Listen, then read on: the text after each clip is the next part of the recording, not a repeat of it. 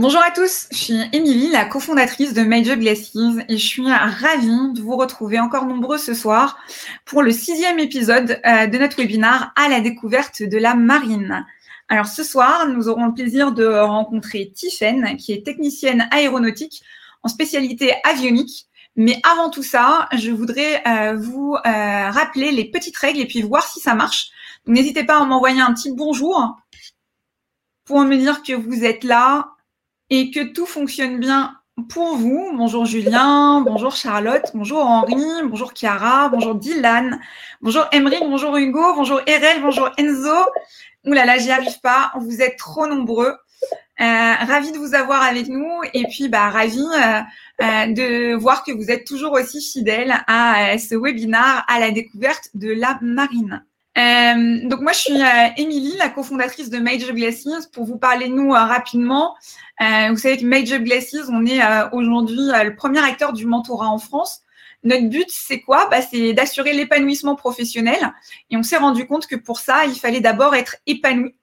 Euh, pardon, que pour pouvoir être épanoui, il fallait d'abord être bien orienté. Et donc, comment, comment on fait ça? On remet l'humain au cœur de l'orientation en permettant aux jeunes entre 15 et 30 ans d'échanger avec un réseau de 52 000 professionnels, parmi lesquels de très, très, très nombreux marins.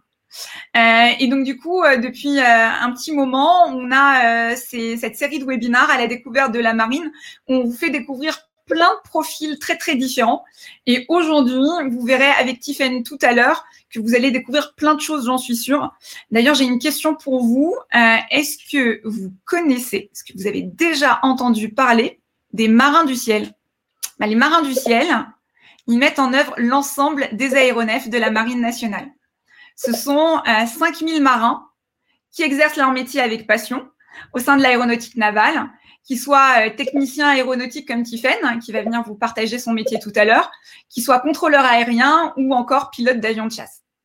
Ensemble, ils assurent le bon fonctionnement des 200 avions et hélicoptères de combat ou de soutien. Ils peuvent, euh, qui peuvent être déployés euh, depuis la Terre, comme par exemple sur la base de l'aéronautique navale de hier où se trouve Tiffen, ou en mer, que ce soit à bord du porte-avions Charles de Gaulle, par exemple, des porte-hélicoptères ou des différents navires de combat de la marine. Eh ben, je vous apprends peut-être ça ce soir, mais ils sont 321 chaque année à rejoindre la force d'aéronautique navale, peut-être vous bientôt, dont 56 techniciens aéronautiques, de spé avionique euh, ou porteurs comme Tiffen.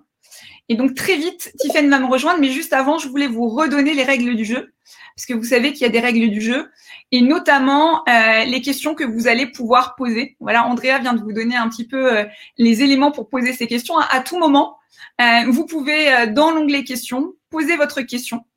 Euh, et donc, pour que je puisse après poser ces questions euh, à Tiffen au mieux, en vous représentant, j'ai besoin que vous me donniez votre prénom, votre âge, votre cursus et votre établissement scolaire. Euh, comme ça, Tiffen pourra avoir tous les éléments pour, euh, pour vous répondre au mieux. Donc voilà, n'hésitez pas. On va échanger pendant 40-45 minutes avec Tiffen et après, on prendra l'ensemble de vos questions, en tout cas le plus possible. Donc n'oubliez pas aussi euh, de voter pour les questions qui vous semblent les plus pertinentes, parce que je commencerai par les questions les plus votées. Et donc, du coup, comme ça, vous êtes sûr que je réponds aux questions qui vous intéressent le plus. Voilà. Tiffany, je vais t'inviter à, me rejoindre pour venir partager euh, ton parcours avec les jeunes. Alors, je vois que vous êtes encore nombreux à arriver et déjà à échanger entre vous. Bonjour Tiffany. bonjour Émilie et bonjour à tous. Tu vas bien? Très bien et toi?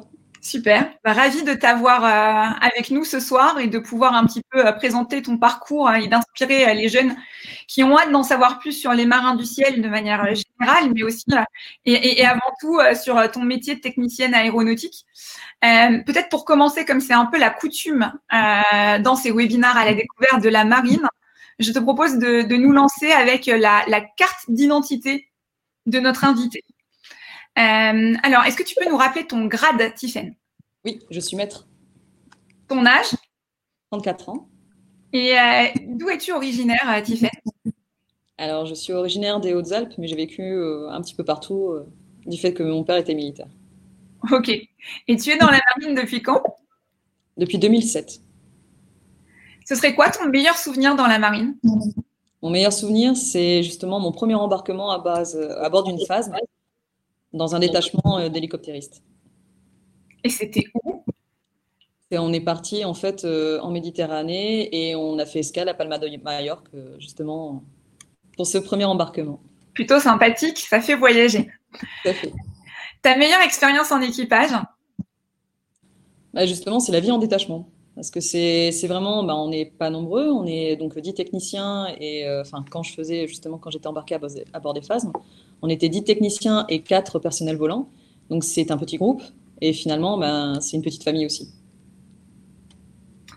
Et hum, la, on va dire le plus gros challenge auquel tu aurais dû faire face Le euh, plus gros challenge, bah, c'était du fait du Covid parce qu'on est passé en fait sur la base de hier en PCA2, c'est-à-dire moitié effectif, pour effectuer le même travail. Et du coup, à cette occasion, c'est là que j'ai pris euh, pour la première fois en fait euh, ben, chef de spé pour, m'aborder. Donc c'est vrai que ben, c'est un changement de statut et c'est pas le même travail et voilà, ça change la vision des choses. On va, en on va y revenir tout à l'heure et on va voir vraiment la différence entre ton ancien, enfin ton premier métier et puis après l'évolution vers, vers chef de spé. Et est-ce qu'il y aurait un, livre ou un film préféré qui t'a euh, inspiré pour devenir marin? Non, pas un livre ou un film, mais ma famille.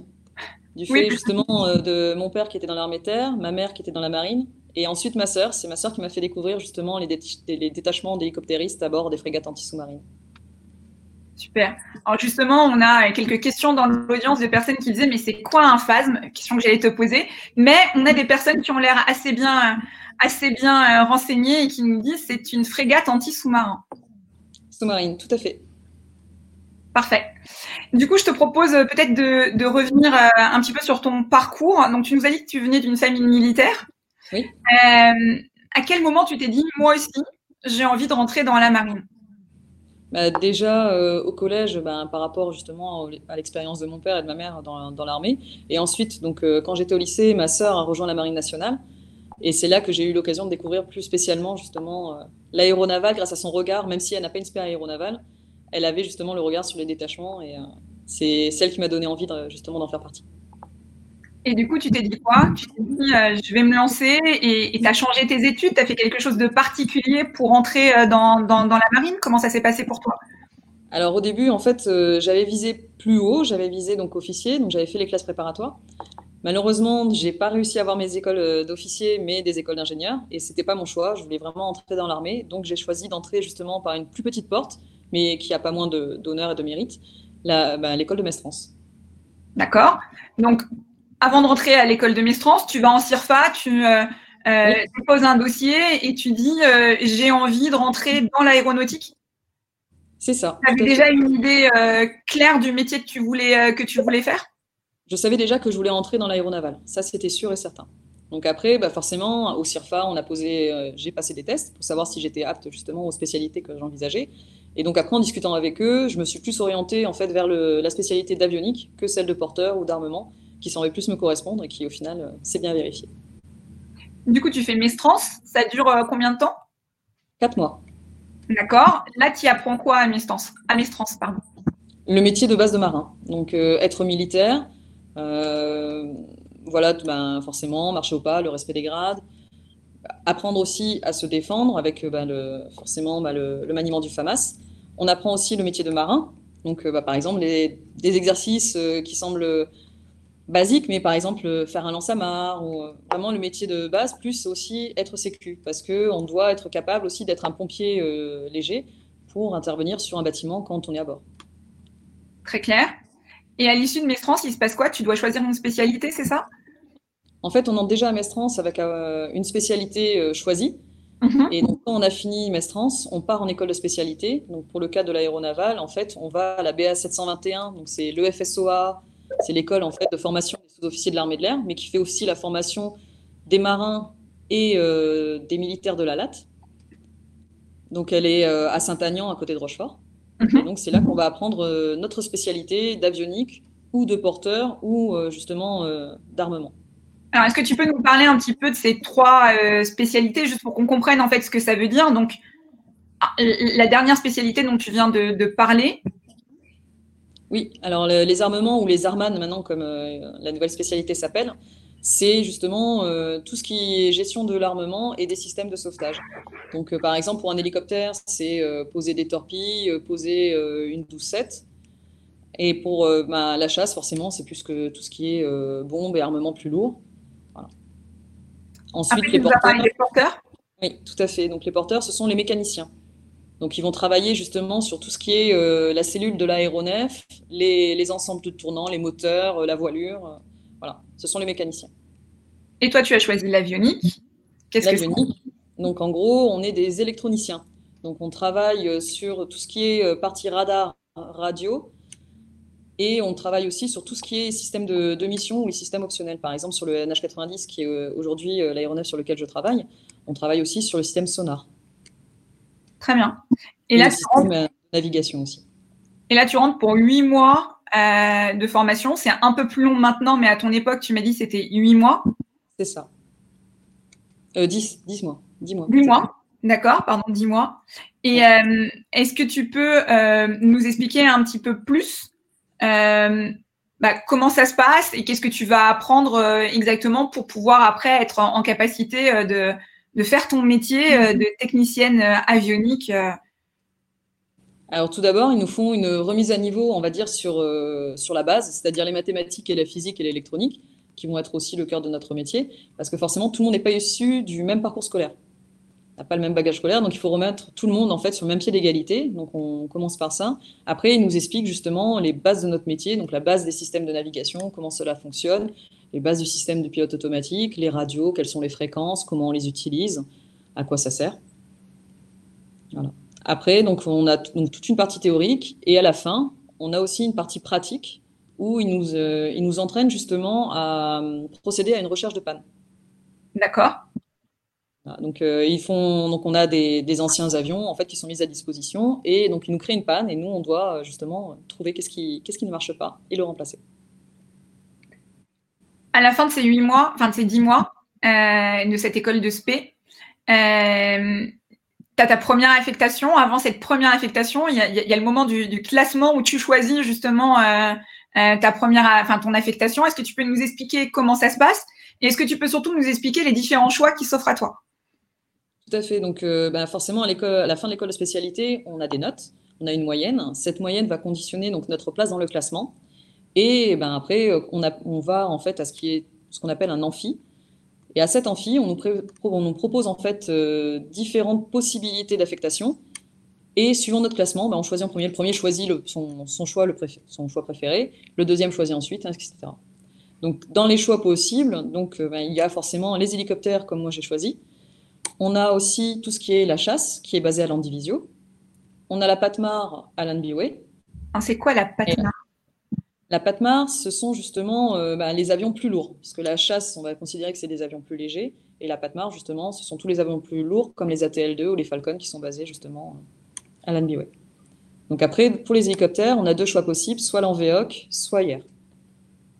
Et après, forcément, on peut être affecté aussi sur le Charles de Gaulle, dans un atelier, ou on peut être aussi euh, affecté sur une, des bases de la Marine nationale en, tant que, en tant que personnel à terre. Et toi, ton choix, c'est porté sur quoi? Moi, j'ai choisi la flottille 34F pour les Lynx. Donc, c'est une flottille d'hélicoptères basée à l'Anvéoc. Tu y es resté six ans, tu m'as dit? C'est ça, tout à fait. Et tu as eu euh, la chance de faire quatre années euh, embarquées? Oui. Tu nous en parles un peu? Alors forcément, avant d'embarquer, bah, il faut quand même un début de formation, parce qu'on sort de l'école de spécialité, mais on ne maîtrise pas du tout la machine sur laquelle euh, bah, on arrive. Donc forcément, j'ai commencé par une année en fait à la piste où on apprend la mise en œuvre de, l'aéronef, c'est-à-dire faire les pleins, les visites journalières, voilà, s'occuper vraiment de la base de l'hélicoptère. Et ensuite, quand j'ai été suffisamment euh, qualifié sur euh, bah, déjà la mise en œuvre, j'ai eu l'occasion du coup de passer au dépannage, au secteur dépannage, et c'est là qu'on m'a proposé pour la première fois de faire un remplacement justement dans un détachement, car un personnel devait justement faire un stage et donc la place était libre. Et donc c'est là que j'ai réussi à partir euh, pour mon premier mois en mer. Tu nous racontes un petit peu où c'était, dans quel cadre euh? Mais justement, c'était mon meilleur souvenir. C'était justement euh, quand on était parti à Palma de Majorque. Donc on avait fait un exercice et c'est vrai qu'on avait passé un mois. voilà, le détachement était super et ça a été une très bonne expérience auprès de personnes qui étaient très qualifiées et qui m'ont beaucoup appris. Après ce mois en mer, tu reviens du coup sur ta base? Oui. Tu repars de suite? Tu restes un peu à, terre? Comment ça se passe? Bah, je reste à terre parce que ben, pour l'instant, je n'ai pas ma place dans un détachement. J'ai fait qu'un remplacement. Donc, euh, je continue en fait ma formation au sein du secteur dépannage. Donc, c'est là que l'on m'apprend justement à connaître les systèmes spécifiques au lynx et justement comment les tester, comment les dépanner et comment effectuer la maintenance dessus parce qu'il y a aussi de la maintenance. Donc, au bout d'une année, au dépannage, c'est là que j'ai enfin eu ma place euh, attitrée dans un détachement. Super. Et là, du coup, tu pars où? Euh, bah là, en fait, moi, j'étais surtout malheureusement euh, abonnée à ce qu'on appelle les créneaux séclantes. Ce sont en fait euh, des, patrouilles, on va appeler ça comme ça, donc à bord d'une frégate anti-sous-marine. En fait, on fait de la surveillance et on vérifie qu'aucun sous-marin étranger en fait ne vienne à proximité de nos côtes. Après, j'ai quand même eu la chance de faire une mission vers les États-Unis lors d'un exercice justement avec les Américains. Donc c'est vrai que là, ça a été l'occasion de deux escales aux États-Unis très intéressantes et euh, ma deuxième mission, c'était justement plus dans les pays arabes. Et là, euh, ben pareil, on a eu l'occasion de faire escale à Abu Dhabi, à Djibouti, de découvrir aussi euh, ben un peu l'arrière-pays de Djibouti, parce que c'est pas qu'un port, ou pareil à Abu Dhabi, justement, de découvrir la culture et de visiter un petit peu. Super, ça donne envie en tout cas. ton job, quand tu es à terre et quand tu es embarqué, c'est le même, c'est pas le même. C'est quoi un petit peu les différences? Alors la différence, c'est que quand on est à terre, il y a beaucoup plus d'hélicoptères, parce que ben, quand j'étais à l'époque à la 34F, on avait 9 hélicoptères en ligne de vol, donc dispo en fait pour, euh, pour effectuer des missions. Donc forcément, ben, la répartition du travail n'est pas la même. Euh, voilà, on peut aller euh, sur une machine pour faire un entretien, après on peut basculer sur une autre pour faire un dépannage.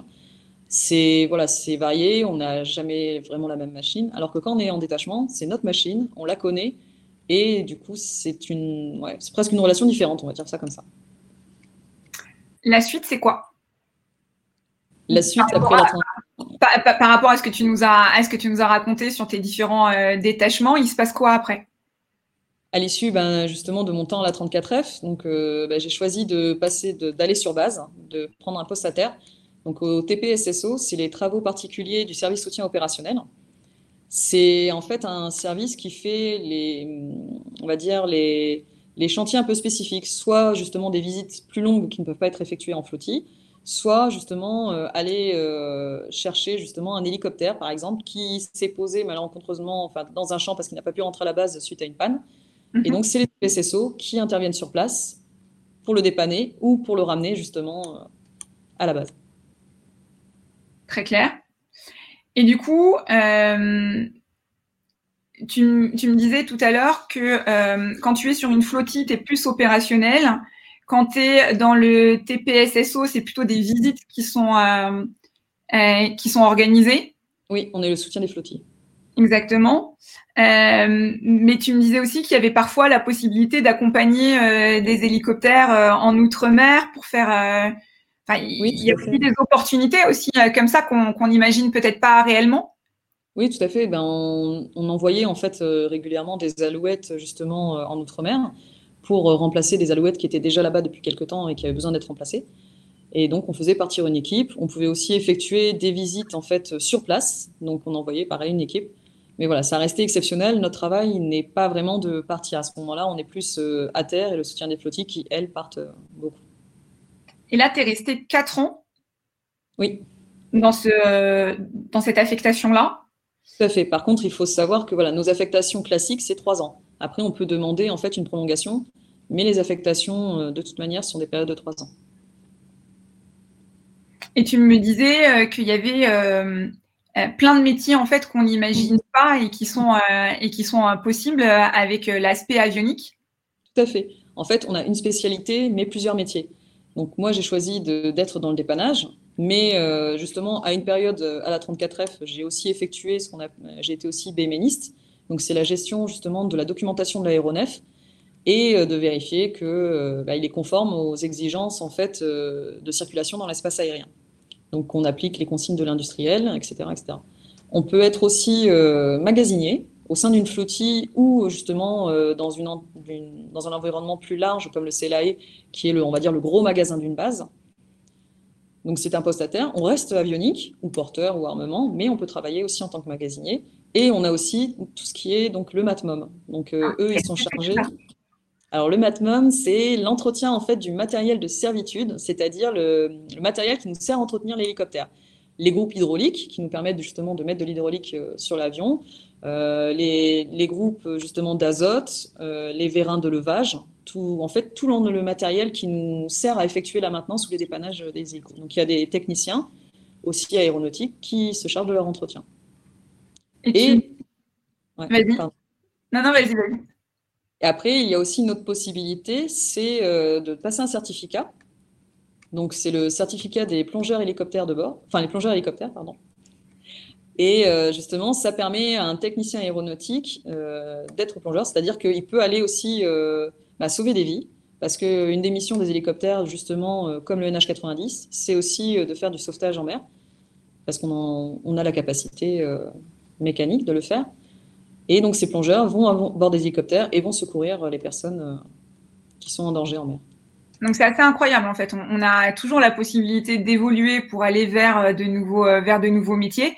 Et même au départ, quand on choisit cette spécialité, et ça ouvre sur énormément de voies et énormément de métiers possibles qui n'ont pas grand-chose à voir en fait les uns avec les autres et, et, qui permettent en fait un peu de euh, de répondre à tous les goûts et, de, de, proposer plein d'opportunités différentes. C'est ça. Et même si tout le monde en fait sert aussi euh, ben, à l'entretien finalement des hélicoptères, parce que sans le magasin on peut pas avoir les pièces, sans le Matmom on peut pas effectuer la maintenance. Donc c'est tout le monde en fait euh, justement est là pour assurer le maintien en activité des hélicos ou des ou autres. Et à l'issue de ces quatre années au TPSSO, il se passe quoi? Alors là, comme j'avais changé de statut, j'étais allée euh, pendant mes années au TPSSO, j'étais allée au brevet supérieur, donc le BS, donc qui se passe aussi à Rochefort et qui dure maintenant quatre semaines, contrairement aux neuf mois euh, d'avant. Donc le BS, c'est le brevet supérieur. Supérieur qui te permet en fait, donc c'est le changement de grade dont tu parlais tout à l'heure. Alors c'est pas un changement de grade, c'est un, changement de statut. C'est un changement de statut. On devient chef d'équipe en fait. Donc, c'est un changement de statut qui te permet de devenir chef d'équipe. Et c'est ce que tu fais aujourd'hui. C'est ça. D'accord Donc, c'est quatre semaines de formation au même endroit que ton école de SP. Donc, tu retournes, tu retournes là-bas. Euh, et tu reviens et tu es euh, à, la tête d'une équipe. Alors, pas tout de suite. Forcément, bah, il faut le temps aussi de prendre une place, il faut se faire former, puisque maintenant, ça ne dure que quatre semaines. Donc, on se forme aussi sur le tas. Euh, mais euh, j'avais déjà eu l'occasion, en fait, ben, le TPSSO m'a donné l'occasion, grâce à la confiance de mes chefs, de prendre en fait euh, chef de visite sur justement une visite d'importance sur le NH90. Et ça m'a donné justement un premier aperçu de mes nouvelles fonctions et de mon nouveau statut surtout. Et quand tu dis que tu es chef d'équipe, tu es chef d'une équipe de combien de personnes?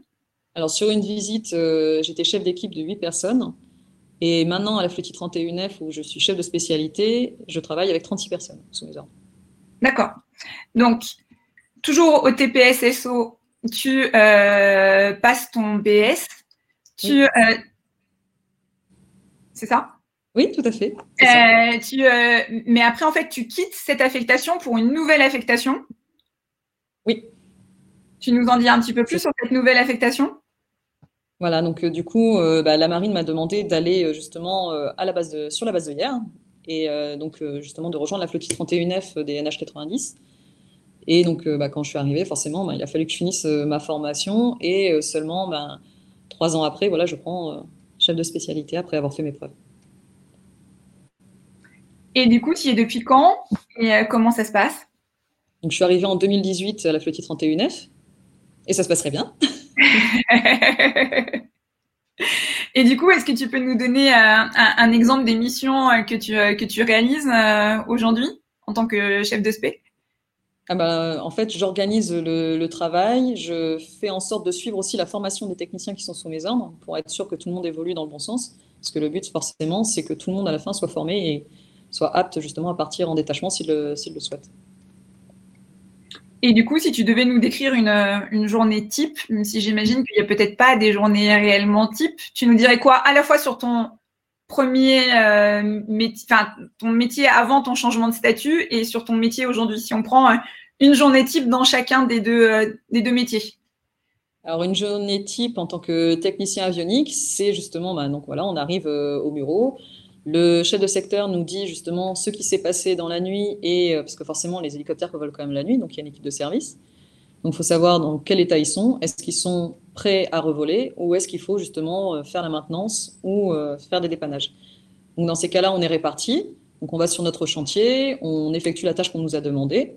Après, on vient donc rendre compte effectivement que ben, pour nous, notre partie, c'est terminé on va pouvoir justement lancer avec la piste les visites journalières de manière à remettre l'hélicoptère disponible pour les vols. Et, euh, voilà, la journée s'enchaîne en fonction bah, des vols, des pannes, euh, qu'est-ce qui s'est passé. Préparer aussi le matériel pour les changements de configuration, c'est-à-dire que bah, par exemple pour le NH90 sur lequel je travaille actuellement, c'est un hélicoptère multimission, donc on peut mettre différentes choses à l'intérieur. Et donc c'est les avioniques surtout qui sont en charge justement de, ces changements de mission, parce que ce sont nos systèmes, par exemple le système sonar que l'on peut monter ou démonter euh, suivant les versions, enfin les configurations que les pilotes souhaitent. Parce que ce qu'on n'a pas dit quand même, c'est que euh, ce rôle-là, il est avant tout de s'assurer en fait que le matériel est, enfin, les hélicoptères en, tout cas sont en très bon état et permettent d'assurer la sécurité des pilotes qui vont, qui, qui, vont les piloter derrière. Des pilotes aussi et des populations que l'on survole. Tout à fait. Et le but, c'est d'assurer les missions que l'on nous confie. Donc forcément, assurer la mission, c'est-à-dire effectivement décoller, mais faire revenir l'équipage et qu'il ait pu assurer la mission euh, qui s'était fixée. Et si on prend ton poste actuel et qu'on refait euh, la journée type, du coup, comment ça marche?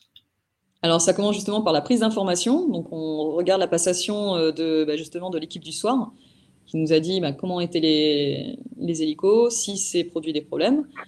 On regarde la feuille des vols pour savoir qu'est-ce qui va être prévu aujourd'hui.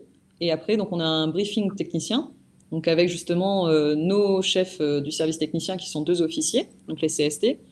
Et là, donc, on va dérouler justement la journée en bah, pour voir qu'est-ce qui va se, produire, faire un point aussi sur les machines, enfin les hélicoptères qui sont en mer, savoir s'ils ont besoin de notre, de notre aide pour du matériel euh, ou autre. Et après, donc, on redescend dans le hangar et c'est là que justement on répartit le travail dans les équipes. Très clair.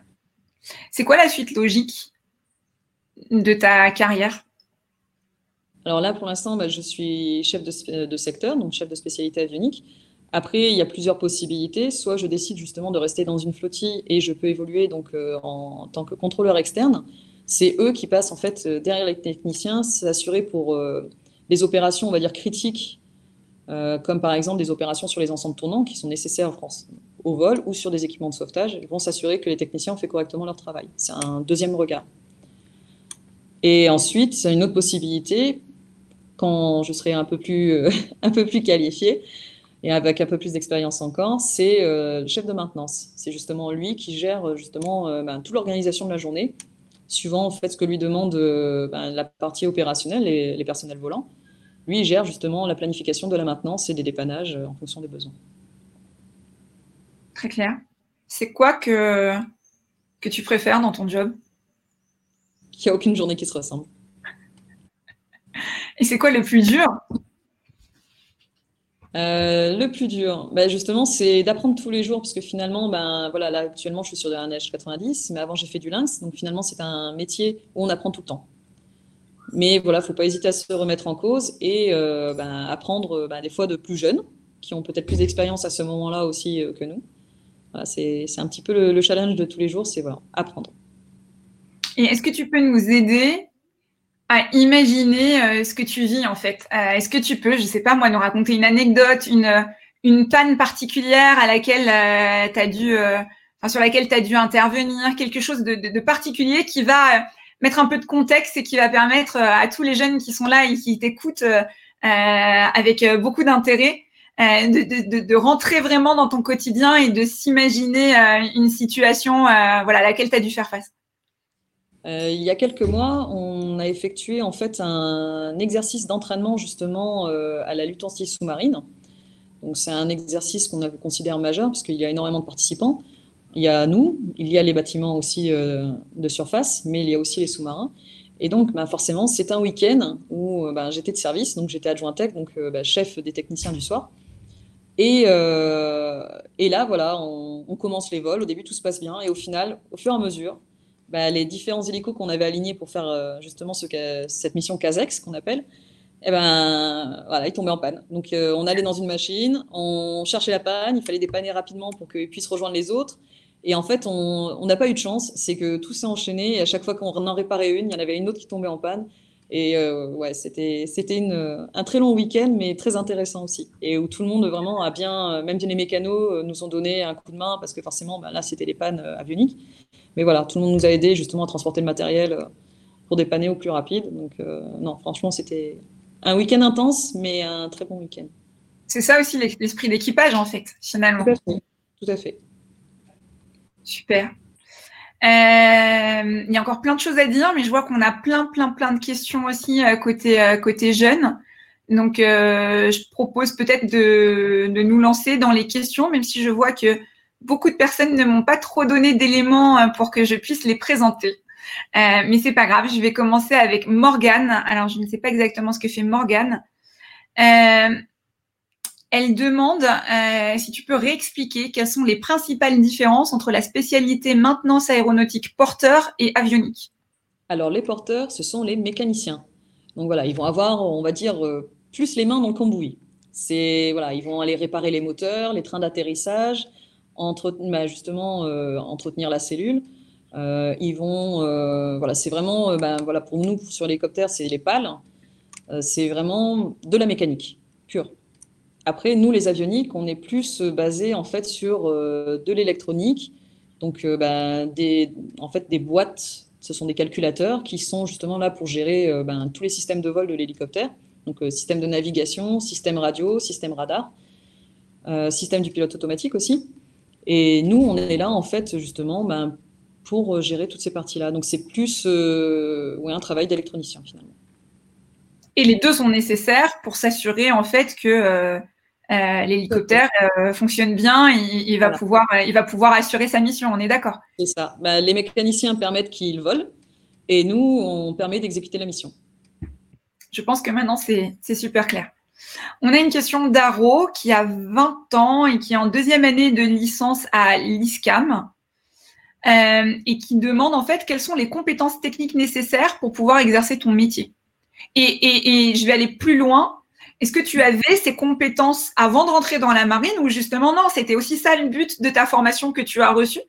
Et, tout a été euh, donné au fur et à mesure tout à fait. Là, euh, ce qui est très bien fait justement euh, dans la Marine nationale et justement dans l'aéronaval, c'est qu'on nous forme complètement. C'est-à-dire que quelqu'un qui sort avec un bac pro ou avec un bac qui n'avait pas forcément de rapport avec l'aéronautique peut très bien s'en sortir parce que justement, à Rochefort, on nous, on nous réexplique tout, on nous apprend tout. C'est pour ça que justement, on part de zéro, donc euh, sur une base de mathématiques et d'électricité et d'électronique, pour remettre tout le monde sur le même pied d'égalité.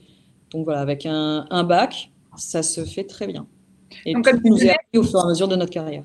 Donc, comme tu le disais, euh, toi, tu avais fait des classes prépa, mais il y avait potentiellement des gens qui avaient un bac général, voire d'autres qui avaient un bac pro. Et finalement, quelle que soit votre formation de départ, mmh. vous repartez de zéro et euh, la Marine nationale, d'abord à Mestrance pour comprendre un petit peu comment ça fonctionne, et après euh, dans l'école de spé, euh, vont vous donner tous les éléments pour justement. J'imagine que tu n'avais pas forcément d'idée de comment ça fonctionnait avant de commencer. Tu n'avais jamais travaillé, j'imagine, sur, sur un hélicoptère. C'était tout pour toi, on est d'accord. Je les avais juste admirés, mais je n'avais jamais travaillé dessus. Et voilà, il n'y a pas de souci. La, la marine nous forme pour tout. Alors, Julien, qui a 20 ans et qui fait une licence euh, sciences pour l'ingénieur, demande si tu as déjà travaillé sur des aéronefs de l'armée américaine ou d'une autre armée. Non, que sur les aéronefs euh, justement de la France. Ok. Euh, une autre question, c'est de savoir quelles sont les étapes de recrutement pour devenir technicien aéro alors, on me dit aéronaval, mais moi je crois que c'est aéronautique. Euh, voilà, je, confirme.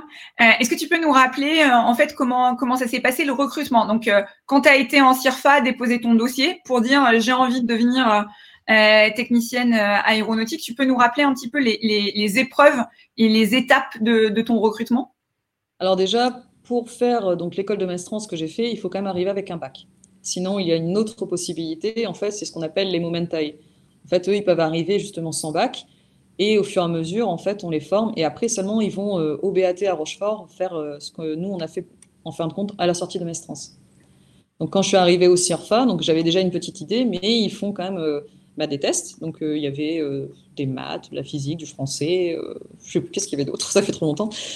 Mais voilà, c'était pas insurmontable, mais ça permettait de savoir quand même si je serais en grande difficulté pour après pour la suite ou, ou, si ça si ça allait. Après, ils demandent pas, c'est pas un gros niveau avec un bac, ça le fait très bien.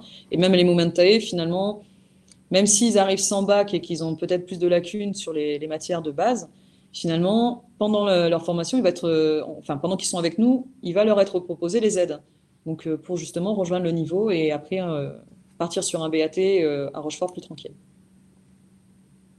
Il y a aussi des épreuves qui sont des épreuves physiques. Oui, tout à fait. Alors, pour au tout début, il n'y en a pas. On nous demandait juste à l'époque une attestation comme quoi ben, on savait nager 100 mètres on est quand même dans la marine nationale, on peut aller sur des bateaux, il est quand même nécessaire de savoir nager. Après, c'est pareil, il y en a certains qui ne savaient pas nager, qui ont appris pendant qu'on était à Mestrance. Ça, c'était possible aussi. Euh, Et par contre, effectivement, après, chaque année, comme tout, tout, militaire, on a les épreuves de sport annuelles, donc euh, de la course à pied, euh, des pompes et de la natation. Il y a Charlotte qui fait un bac pro MEI en partenariat avec la Marine nationale, euh, qui demande si les interventions sont différentes, que ce soit à terre ou en mer. Alors, tu as un petit peu répondu tout à l'heure, mais elle précise en disant est-ce que c'est plus difficile en mer parce qu'on a moins de moyens? Alors, c'est pas forcément euh, moins de moyens. Mais c'est vrai qu'ils ben, sont isolés. Euh, après, ils ont le matériel à bord. De toute façon, les détachements partent avec ce qu'on appelle un lot d'autonomie. Donc ils ont quand même du matériel et il leur en manque, nous on leur envoie en fait euh, justement aux différentes escales qu'ils peuvent faire. Après, plus difficile, ce serait pas forcément par le manque de moyens, mais surtout aussi par les conditions. Là, on est à terre, ça ne bouge pas. Quand on est en mer, certaines opérations peuvent prendre plus de temps, pas forcément être plus difficiles en soi, mais prendre plus de temps. Parce qu'il faut prendre en compte que ben, le bateau bouge. Alors, euh, il y a Françoise qui pose une question, mais je vais avoir besoin de ton aide parce que euh, je ne suis pas euh, calée pour tout comprendre. Elle demande si on peut devenir Pentac, P-E-N-A-C, après avoir exercé en tant que technicien avionique. Bien sûr, tout à fait. Après, il s'agit de passer les épreuves. Mais euh, tout est possible. Après, euh, je la laisse se, tourner plus vers les chargés recrutement. On va lui apporter une pas lui dire en détail. Mais voilà, tout est possible, effectivement. On peut, on peut devenir Pentac euh, sans problème. Est-ce que tu peux juste dire ce que c'est Pentac pour les gens qui, comme moi, l'ignorent? Alors, c'est un personnel navigant tactique, si je dis pas de bêtises. D'accord. Et euh, par contre, euh, forcément, il faut être apte physiquement, parce que forcément, être personnel volant demande euh, aussi d'avoir, ben, par exemple, des bons yeux, un bon dos, voilà, une condition physique quand même assez complète. Françoise, on revient vers toi demain avec le service de recrutement de la marine. On va préparer quelques réponses pour les questions sur lesquels euh, c'est un peu pointilleux et, euh, très spécifique. Et donc, tu pourras sur mon compte LinkedIn avec le replay de l'événement avoir, avoir la réponse. Alors, on a Dylan qui a 22 ans et qui fait un bac S sélection et au PAN. Et il dit qu'en cas d'échec, il envisage d'intégrer Mestrance en tant que personnel navigant tactique on y revient. Euh, vous euh, qui êtes allé, est-ce que le fait que j'ai quitté l'école il y a plusieurs années peut être préjudiciable? Est-ce que mon âge pourrait jouer 22 ans? Alors, euh, pour 22 ans, je crois qu'il n'y a pas de problème, mais il vaudrait mieux vérifier. On va vérifier aussi. Les textes, les textes évoluent, mais pour moi, 22 ans, c'est bon. Après, après plusieurs années, non, je pense pas que ça. Enfin, il nous accompagne vraiment très bien. À ce niveau-là, c'est. Voilà, peut-être falloir que les, souvenirs reviennent tranquillement. Mais voilà, c'est pour ça que justement, il nous, il nous explique tout. Mais euh, non, ça sera pas, c'est pas insurmontable. Après, par contre, faut, faut, se donner les moyens aussi. C'est toujours pareil. Euh, je ne sais pas si tu peux répondre, mais on nous demande euh, si tu peux expliquer comment se déroule le BAT et si c'est difficile. Alors le, BAT justement c'est l'école de spécialité comme j'ai expliqué tout à l'heure donc euh, pour le, niveau donc euh, brevet d'aptitude technique. Euh, bah, moi à l'époque voilà c'était en 10 mois maintenant c'est 14 mois si ça n'a pas encore changé mais normalement c'était 14 mois dans mes, mes dernières informations. donc voilà, on commence justement par une formation de générale, donc comme je disais tout à l'heure, les maths, l'électronique, l'électricité. Après, on va nous expliquer en fait comment fonctionnent les différents systèmes qui sont de notre ressort, donc les systèmes radio, les systèmes radar, les systèmes sonars, le pilote automatique. Voilà, c'est ils vont tout nous expliquer en fait euh, de A à Z comment ça fonctionne. Donc après, il suffit de suivre les cours correctement, de réviser quand même un petit peu en chambre, puisque forcément, euh, ben, on est en internat. Hein. Et euh, non, ça se passe, ça se passe très bien. Eh bien, c'est bien parce que tu réponds aussi par la même occasion à la question de Morgane, qui a 17 ans et qui est en première STI2D au lycée de l'Elorne et qui, elle aussi, a envie de s'engager à Mestrance dans la, dans la maintenance aéronautique. Et elle se demandait si elle avait ses chances et comment ça se déroulait. Donc, tu viens un petit peu d'expliquer, donc euh, c'est super. Et elle demande si on est souvent embarqué quand on est dans l'aéronautique. Alors, ce qui est bien dans l'aéronautique, c'est que l'on peut choisir finalement ce qu'on fait. On est maître de sa carrière. C'est-à-dire qu'on peut choisir effectivement en début de carrière parce qu'on euh, a envie de bouger, on a envie de voir du pays, on a envie d'en profiter un maximum, de choisir les flottilles justement qui embarquent un maximum. Mais après, on peut choisir tout à fait des postes à terre, des postes en base, comme moi j'ai fait pour les TPSSO. Mais il y a euh, plein d'autres choix. Il y a les ateliers qui sont aussi euh, en base, donc à terre. Il y a ben, justement ce que je disais tout à l'heure, le, le CELAE, le gros magasin de la base, voilà, on a aussi, bah, le matmum, on l'a aussi au niveau base, donc c'est vraiment euh, possible d'être à terre. Et euh, voilà, il y a toujours possibilité d'évoluer si justement notre vie personnelle évolue aussi. Euh, on a Chiara d'un lycée italien qui nous pose deux questions. Donc la première qui a été bien votée et que je vois, la deuxième que je prendrai peut-être un peu plus tard. C'est quoi l'autre poste qui t'aurait fait particulièrement rêver au sein de la Marine nationale euh, Moi, j'ai eu la 34F Lynx et euh, bah, celui qui était euh, juste avant moi, donc qui était major de promo, donc moi j'étais deuxième, il a pris justement la 35F.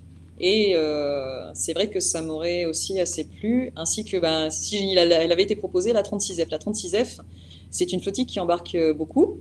Ce sont en fait les hélicoptères Panther qui y sont. Et euh, c'est pareil, ce sont des missions assez intéressantes et c'est vrai qu'ils voient aussi pas mal de pays. Donc c'est vrai que ça aurait été euh, peut-être les deux flottilles que, que j'aurais aussi apprécié. Alors, je, précise que la question euh, de Chiara, c'était plutôt au-delà des techniciennes aéronautiques. Ah, a un autre métier qui te faisait rêver dans la marine nationale euh, après, c'est vrai que j'étais très portée vers l'aéro. Donc, euh, après, il y a énormément de métiers passionnants. Donc, euh, par exemple, ma sœur qui est donc qui a pris la, spécialité de DASM, donc sur des bâtiments de surface. Donc, c'est les détecteurs anti-marins.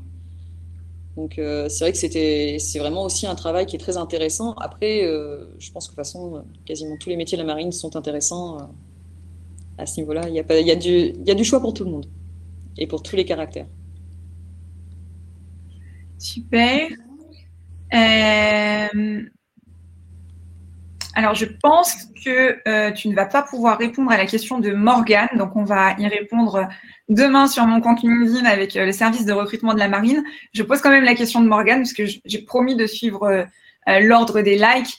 elle nous dit quelle est la taille minimum requise pour faire plongeur hélicoptère? J'imagine que tu ne sais pas. Non, je ne sais pas. J'avoue que je ne sais pas, mais euh, en tout cas, à savoir qu'il euh, il y a désormais euh, une femme plongeur hélicoptère, et j'espère bientôt d'autres, et que je salue d'ailleurs parce que voilà, c'était, je l'ai côtoyée, j'ai eu la chance de la côtoyer, et elle a fait preuve d'énormément de volonté justement pour être la première femme PLH. Super, ça fait rêver. Et pourtant, elle n'est pas très grande. une question de Perrine, et là pareil, je ne sais pas si tu vas pouvoir répondre.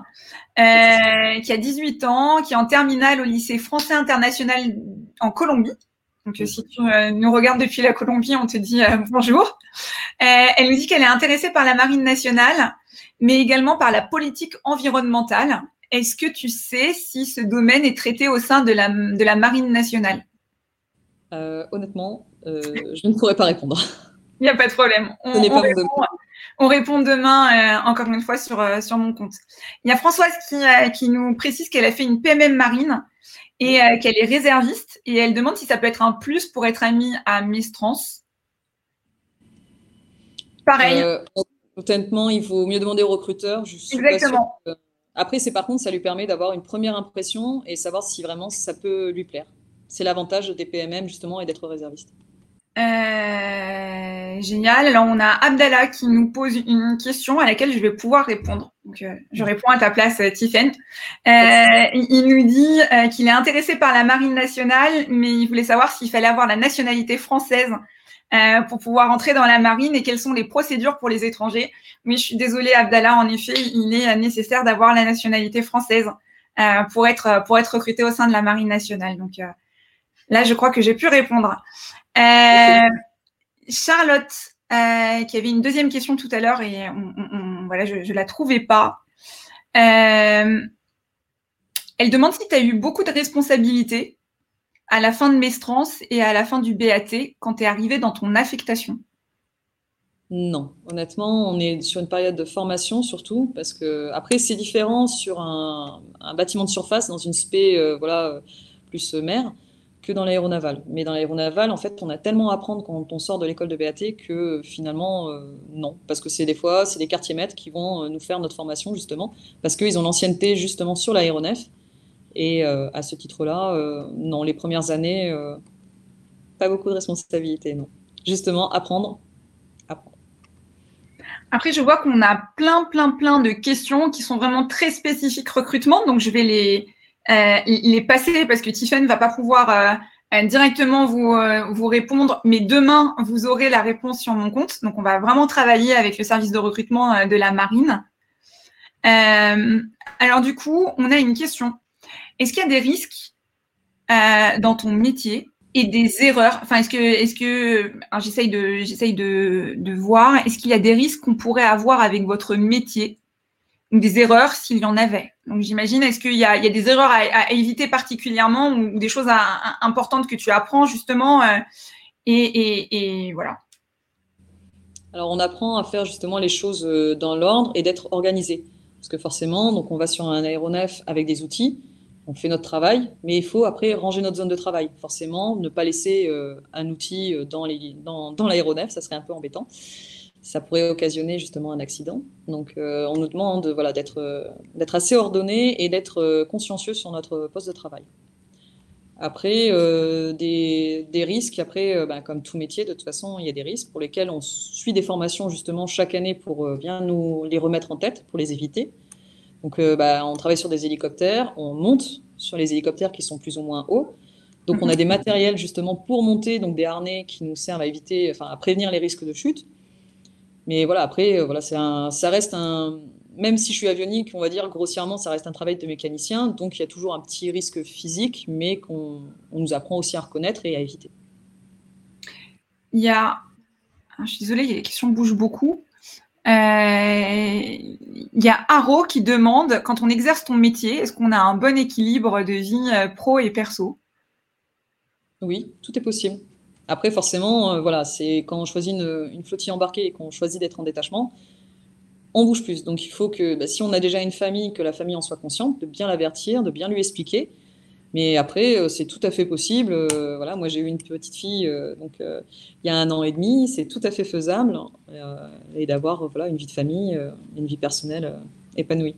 Après, ça, voilà, si jamais on voit que justement, on ne, côté personnel, on ne peut plus assurer d'être en détachement, on peut choisir tout à fait un poste à terre. On, pose une question là qui est intéressante. Est-ce qu'il y a un conseil qu'on t'a donné dans ta carrière qui t'a particulièrement servi et que tu pourrais partager avec des jeunes qui sont justement là pour, pour t'écouter? Un conseil, alors là, euh, on en a donné de toute façon, mais euh, ça c'est sûr. Mais il n'y en a pas un qui, qui, ressort plus que les, plus que les autres. Non, de toujours, voilà, de toujours être concentré quand je fais mon travail et justement euh, d'éviter euh, de, de m'interrompre. Euh, voilà, faut voilà, aller au bout de la chose que l'on fait et après, voilà, on peut aller prendre un café et se détendre, mais toujours finir la tâche qu'on en a commencé. Il y a une question aussi qui est intéressante. est-ce que c'est, est-ce que c'est est-ce qu'on exerce ton métier de la même manière quand on est une femme? Et est-ce que ça a été plus difficile pour toi parce que tu étais une femme? Alors, je pense pas en soi que ça a été beaucoup plus difficile pour moi parce que j'étais une femme. Après, j'ai côtoyé des gens euh, qui m'ont dit qu'ils avaient des réserves parce que ben, ben, c'est vrai que quand je suis entrée dans la marine, ça faisait quelque temps que les bateaux étaient féminisés euh, pour les détachements, mais pas beaucoup. Donc c'est vrai qu'il n'y avait pas eu beaucoup de femmes sur les détachements, mais il y en avait eu quelques-unes avant moi. Et euh, voilà, ils avaient des doutes et finalement, ben, voilà, on est là pour faire un travail, ça c'est sûr. On est là pour faire le même travail que les hommes. Donc voilà, c'est juste en être consciente. Après, du moment qu'on est consciente qu'on est là pour faire le même travail et que ben, on n'essaye pas d'avoir des passes droits, tout se passe très bien. très clair. Alors, je me balade dans les, dans les questions. Il y a Julien qui demande euh, quels sont les, équipements que vous avez à votre disposition pour mener à bien votre euh, mission? Est-ce que vous utilisez des logiciels? Est-ce qu'il y a des éléments particuliers? Enfin, sans rentrer trop dans les détails, mais mais qui t'aide justement à, remplir ton rôle au quotidien. Ah oui, bien sûr. Bah, de toute façon, on a euh, donc euh, bah, des bancs de test. Donc, euh, l'on peut brancher en fait sur l'hélicoptère et qui nous permettent de le tester en fait de manière plus approfondie que ce qu'on peut faire juste sur lui seul. on a plein, oui, on on a pas mal de matériel qui sont fournis soit par la marine, soit directement par l'industriel, par exemple pour en fait, pour le NH90, c'est Airbus qui nous, qui nous donne, en fait, la marine à acheter la plupart du matériel qui nous sert à l'entretien du NH90. D'accord. Et, ce matériel, c'est justement à, l'école et dans ta formation que tu apprends, euh, que tu apprends à t'en Alors, certains, oui, qui sont communs à tout le monde, mais euh, il y a des matériels, en fait, qui sont spécifiques à l'aéronef sur lequel on travaille. Donc, celui-là, on le voit, en fait, en affectation directement quand on arrive et euh, aussi pendant euh, la formation, euh, parce que forcément, quand on arrive dans une nouvelle flottille, on ne connaît pas l'aéronef, on va effectuer des formations aussi théoriques. Qui vont... Il n'y aura pas que de la formation en fait sur le tas. Et c'est là qu'on verra, et on aura déjà une première présentation, et après, au fur et à mesure des opérations que l'on va effectuer, on découvrira les différents matériels. Qu'est-ce qui t'a le plus surprise? Quand tu as réalisé ton métier C'est-à-dire, en fait, à quoi tu t'attendais? Quel est, l'élément auquel tu t'attendais justement pas euh, entre avant, quand tu t'es dit, OK, je vais rentrer en formation pour faire ce métier, et aujourd'hui, euh, quand tu l'exerces? Euh, après, c'est un peu particulier parce que grâce à ma sœur, en fait, j'avais déjà une bonne vision en fait du métier d'hélicoptériste. Donc, c'est un peu dur d'y répondre. Après, ce auquel je m'attendais pas. C'est vrai que je pensais pas qu'en fait on, avait autant de possibilités en fait c'est vrai qu'elle m'avait parlé des détachements, mais je ne savais pas qu'il y avait tous ces petits métiers en fait euh, qui découlent de notre spécialité et que l'on peut faire. Et du coup, euh, voilà, si quelqu'un n'est pas finalement très à l'aise avec la partie euh, technique pure, dépannage, il peut tout à fait évoluer vers un, poste plus entre guillemets de bureau, comme justement les magasins ou les BMNistes. Voilà, c'est en fait, je m'attendais pas à ce qu'il y ait autant de possibilités au sein d'une même, même spécialité. Et je t'avoue que nous non plus. Euh, c'est quelque chose qu'on a a découvert grâce à toi. Et je pense que je m'excuse par avance que je ne peux pas prendre toutes les questions, donc je pense que ce sera la dernière. Est-ce qu'il y a des changements? Et ma question, j'imagine que c'est oui. Et ma question après, ça sera lesquels euh, que tu as constaté euh, sur toi et peut-être même tes collègues entre le tout début où vous rentriez dans la marine et, et aujourd'hui? Comment ça vous a changé justement de devenir marin et, et, de faire le métier euh, de faire le métier que vous faites On a appris à être euh, autonome et débrouillard. Voilà.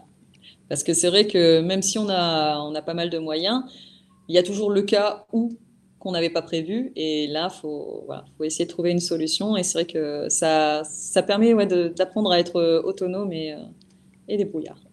Et c'était différentes expériences, et euh, c'était différentes missions, tes différents embarquements aussi qui, euh, au fur et à mesure, justement, euh, t'aident dans, dans, dans, tout ça à devenir de plus en plus. Oui, tout à fait.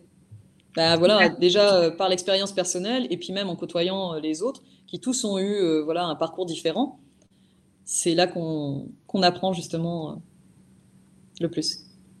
Alors, comme tu as été un peu rapide dans ta question, j'ai encore la place pour une euh, question de plus. Alors, la, question, elle n'est pas facile. Euh, et donc, du coup, je m'excuse de te la poser euh, d'avance parce que je ne sais pas, tu vas être assez embarrassé, j'imagine, pour y répondre par rapport à tes collègues. mais c'est parmi toutes les bases auxquelles tu as été affecté, laquelle est ta préférée et pourquoi?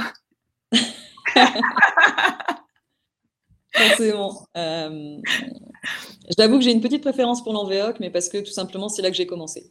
Parce que tu pas le beau temps, en fait. C'est pour ça. Ah, il y en a beaucoup qui moi c'est la pour ça, mais bon. non, non, il n'y a pas de souci. C'est vrai que l'avantage de hier, par contre, s'il n'y a pas à dire, c'est la météo. Il n'y a, pas photo sur ça. Par contre, c'est vrai que bah, l'envéoc, ça a été mes premières années, et c'est vrai que bah, j'ai eu des excellents formateurs, euh, des gens qui m'ont laissé un souvenir très fort que ce soit justement des mécanos euh, qui m'ont aussi expliqué le lynx euh, ou des avioniques. Euh, donc c'est vrai que c'est voilà, ma petite base de cœur parce que c'était mes débuts. Mais je pense que tout le monde est un peu pareil aussi quand ça se passe bien dans sa première affectation, on garde un petit un petit goût de nostalgie. Mais après voilà, les, les bases ont toutes leur leur diversité et leurs points positifs aussi. Donc alors désolé, on me fait euh, remarquer sur le chat que la question d'Inès qui a le top vote n'a pas été postée, n'a pas été posée, mais c'est parce qu'en fait elle est remontée au fur et à mesure et donc du coup je ne l'ai pas vue et en plus elle est hyper intéressante. Donc Inès, elle a 24 ans, elle est en M2 en marketing digital à l'IESEG et elle dit, et enfin la question, qu'elle a, c'est qu'est-ce que tu pourrais dire aux femmes qui souhaitent se lancer dans le même parcours que toi? Qu'il n'y a pas à hésiter et que tout est possible et que être une femme, ça ne nous bloquera pas. Donc désolée Inès euh, et, merci à ceux qui m'ont fait euh, à ceux qui m'ont fait remarquer que euh, que je n'avais pas posé donc merci Dylan qui m'a fait remarquer que je n'avais pas pas posé la question voilà. merci infiniment Tiffaine pour tous ces éléments pour nous avoir fait découvrir l'univers des marins du ciel parce qu'on oublie hein, mais y a des marins dans le ciel aussi. Euh, donc, euh, donc voilà. Euh, je vais, je vais te laisser le mot de la fin dans une toute petite minute. Euh, pour vous dire quoi? Pour vous dire qu'il y a euh, près de 400 euh, ambassadeurs de la Marine nationale qui sont disponibles sur My Job et qui seraient ravis de continuer à échanger avec vous et à répondre à toutes les questions auxquelles je n'ai pas pu que je n'ai pas pu poser ce soir. on revient demain sur mon compte LinkedIn dont mon équipe va vous donner le lien là euh, merci Andrea. Euh, avec le replay de l'épisode de ce soir et toutes les questions qui étaient des questions beaucoup plus techniques ou beaucoup plus euh, liées à des spécificités qui n'étaient pas celles de Tiffen sur le recrutement et comment vous pouvez rejoindre la Marine nationale. Et puis pour vous dire aussi qu'on va faire une pause estivale et reprendre nos super webinaires à la rentrée pour découvrir toujours plus de métiers, toujours plus de marins qui vont venir vous partager leur métier et vous expliquer euh, bah, ce qu'ils font, leur parcours et vous donner envie euh, de, les rejoindre euh, aussi. Euh, donc moi j'en profite pour vous remercier parce que vous êtes toujours très nombreux et ça nous fait plaisir. Et puis merci infiniment Tiffaine de t'être prêté au jeu, d'avoir répondu à l'ensemble des questions de nos jeunes et puis nous avoir expliqué avec beaucoup de détails ton parcours, ton métier et puis toutes les possibilités aussi dans les autres spécialités que la tienne pour nous montrer en fait la diversité de ton métier. Le mot de la fin est pour toi, euh, Tiffany. En tout cas, c'était avec grand plaisir que j'ai effectué cette expérience. Et le petit mot de la fin, ça serait que voilà, l'aéronautique navale, c'est vraiment euh, un cadre génial, des spécialités au top et des, voilà, une multitude de métiers possibles. Donc, n'hésitez pas, on a de quoi satisfaire tout le monde, toutes les envies et euh, tous les caractères. Super. Et euh, bah merci euh, encore euh, Je crois qu'on a posé la question de savoir où est-ce qu'on pouvait retrouver le replay de tous les épisodes. C'est sur notre chaîne YouTube. Et euh, dans d'ici une toute petite minute, on vous met le lien aussi pour que vous puissiez aller voir les replays des webinaires des anciens marins qui, qui sont venus et qui se sont déjà prêtés au jeu. Donc voilà, vous avez les éléments là. vous pourrez retrouver dès demain aussi bah, le replay pour ceux qui euh, n'ont pas pu participer, n'hésitez pas à leur pousser pour qu'ils puissent voir aussi euh, le parcours impressionnant euh, de Tiffen. Merci à tous, merci Tiffen, à très vite, bel été à vous toutes. Et on vous retrouve pour un nouvel épisode de À la découverte de la marine dès la rentrée prochaine. À très vite. Merci beaucoup. Au revoir.